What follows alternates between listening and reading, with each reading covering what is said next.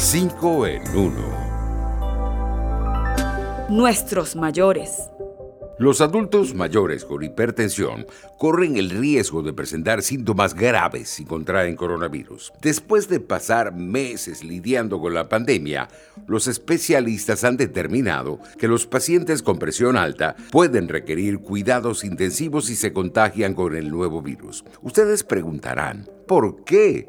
La razón es que el COVID-19 puede alterar la frecuencia cardíaca del que sufre la enfermedad. Hay consejos sencillos que los adultos mayores con problemas cardíacos pueden seguir. En principio, es importante que tomen sus medicamentos y se aseguren de tener suministro al menos para 30 días. Además, deben procurar lavarse las manos con frecuencia, alejarse de personas enfermas, mantener la distancia social y si necesitan salir a la calle, usar mascarilla. Pero, sobre todo, lo más importante es controlar el estrés. El yerbatero. La ruda es una planta medicinal con gusto acre y amargo de referencia bíblica. Si la memoria no me falla, esta hierba, tan usada en nuestros días, era sometida al diezmo por los fariseos en la antigüedad, como relata el libro sagrado. Esta especie perenne subarbustiva, que alcanza una altura que va de 70 a 100 centímetros, con hojas verdes amarillentas y flores pequeñas. Sus propiedades son harto conocidas y ustedes preguntarán, ¿cómo cuáles? Evita la pesadez estomacal, tiene cualidades digestivas, antiespasmódicas, favorece la menstruación, tiene efectos sedantes y un largo etcétera. Ojo, también tiene contraindicaciones. Puede generar irritación estomacal, problemas de insomnio, daños en el hígado y se cree que su uso en exceso puede provocar abortos espontáneos en mujeres embarazadas. Si tomamos ruda, debemos hacerlo con precaución.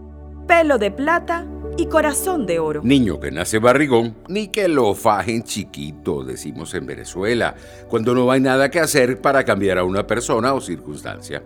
Literalmente, este refrán nos habla de las dificultades para lograr que un niño gordito adelgace con el tiempo, utilizando una faja para ello. Como todo dicho, es una enseñanza muy vinculada con la realidad quien lo inventó seguro jamás imaginó que la obesidad infantil sería un problema mundial que afectaría a distintos países en todo el planeta. Aunque es posible adelgazar con una alimentación sana y ejercicio, no hay solución rápida.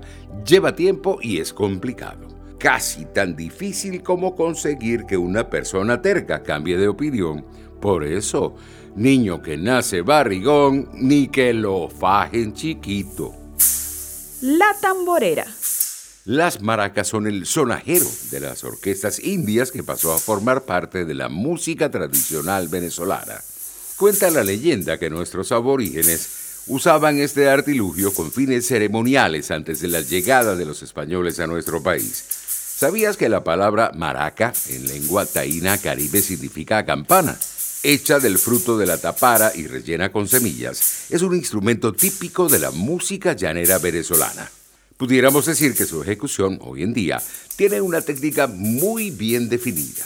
Según el músico larense con proyección internacional Manuel Rangel, las maracas han tenido un crecimiento significante en los últimos años, de la mano de grandes cultores que han dejado su legado a las nuevas generaciones. La maraca es un instrumento pequeño en tamaño, pero grande en expresión, ha dicho Rangel.